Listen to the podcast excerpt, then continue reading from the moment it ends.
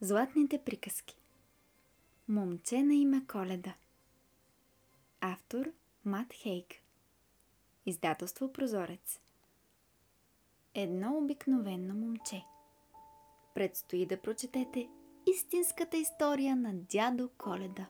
Точно така, дядо Коледа. Вероятно се чудите откъде знам истинската история на дядо Коледа. Подобни неща обаче не бива да се подлагат на съмнение – не и в самото начало на някоя книга. Най-малкото не е възпитано. Достатъчно е да разберете, че наистина съм запознат с историята на дядо Коледа. Иначе защо ще тръгна да я пиша? Вие може и да не го наричате дядо Коледа. Може да го наричате другояче. Дядо Мраз или Свети Николай. Санта Клаус, Синтерклас, Крис Крингъл или странният мъж с голямото шкембе, който разговаря с елените и ми носи подаръци. Или пък на шега сте си измислили свое име за него. Ако бяхте джуджета, обаче винаги щяхте да го наричате дядо Коледа.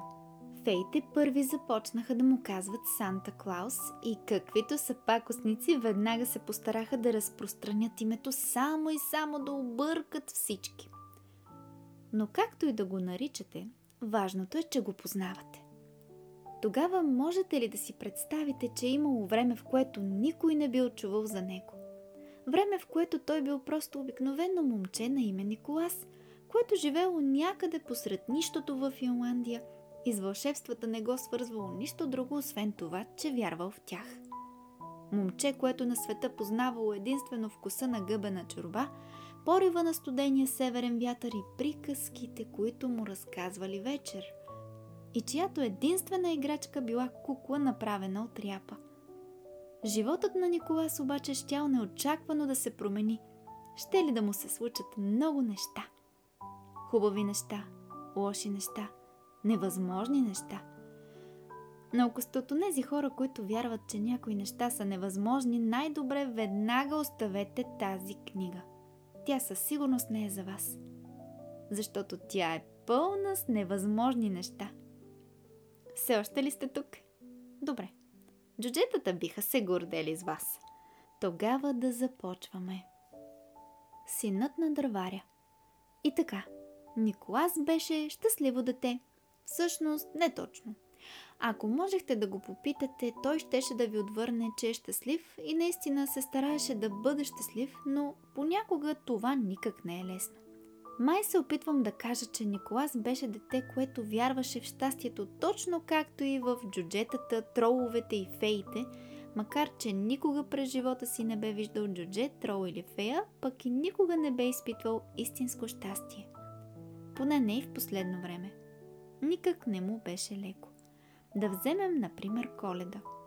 Ето списък на всички подаръци, които някога бе получавал за коледа през целия си живот – дървена шейна, кукла направена от ряпа. Това е. Истината е, че животът на Николас бе труден, но той се стараеше да му се наслаждава. Нямаше братя и сестри, с които да си играе, а най-близкият град, Кристинан Каопунки, беше много далеч. Отнемаше повече време да стигнеш до него, отколкото да произнесеш името му. Но и без това в Кристина Нанкаопунки нямаше какво толкова да се прави, освен да ходиш на църква и да зяпаш през витрината на магазина за играчки. Татко, виж, дървен елен! Възкликваше Николас и залепеше нос във витрината на магазина. Или пък Виж, кукло джудже! Или Виж, виж, плюшена играчка с лицето на краля. Веднъж дори попита. Ще ми я купиш ли? После погледна нагоре. Лицето на баща му беше дълго и слабо, с дебели гъсти вежди и кожа, по-груба от стари обувки в дъждовно време. Знаеш ли колко струва? Попита баща му, който се казваше Джоел. Не, отвърна Николас. Каштурката и мишокът. Каштурката, в която живееха Николас и Джоел, беше втората най-малка къща в цяла Финландия. Имаше една единствена стая. Така че спалнята беше още кухня, дневна и баня. Всъщност баня нямаше. Нямаше дори и туалетна. Туалетната представляваше просто една дълбока дупка в земята отвън. В къщата имаше две легла с дюшеци, натъпкани с слама и пера. Шейната винаги стоеше навън, но Николас държеше куклата от ряпа до леглото си, за да му напомня за майка му. Всъщност всичко това ни най-малко не го смущаваше.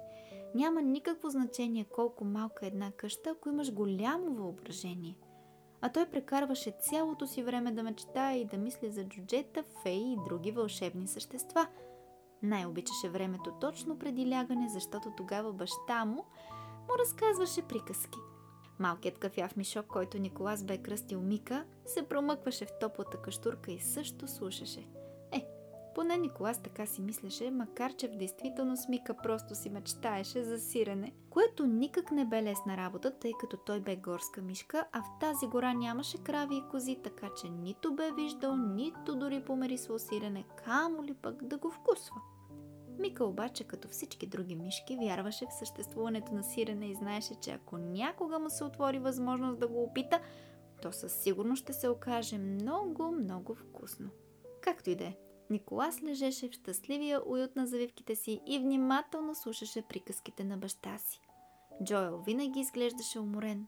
Под очите му имаше бръчки, като че ли всяка година се здобиваше с нова бръчка, досущ като пръстените на дърво. И така, рече баща му през онази вечер. Коя приказка искаш да чуеш днес? Искам да ми разкажеш за джуджетата. Пак ли? Разказвам ти за джуджетата всяка вечер, откакто навърши три. Моля те, татко, искам да ми разкажеш за тях. И така, Джоел му разказа приказката за джуджетата от далечния север, които живеели отвъд единствената планина в Финландия. По тайна планина, в чието съществуване някои хора дори се съмняват.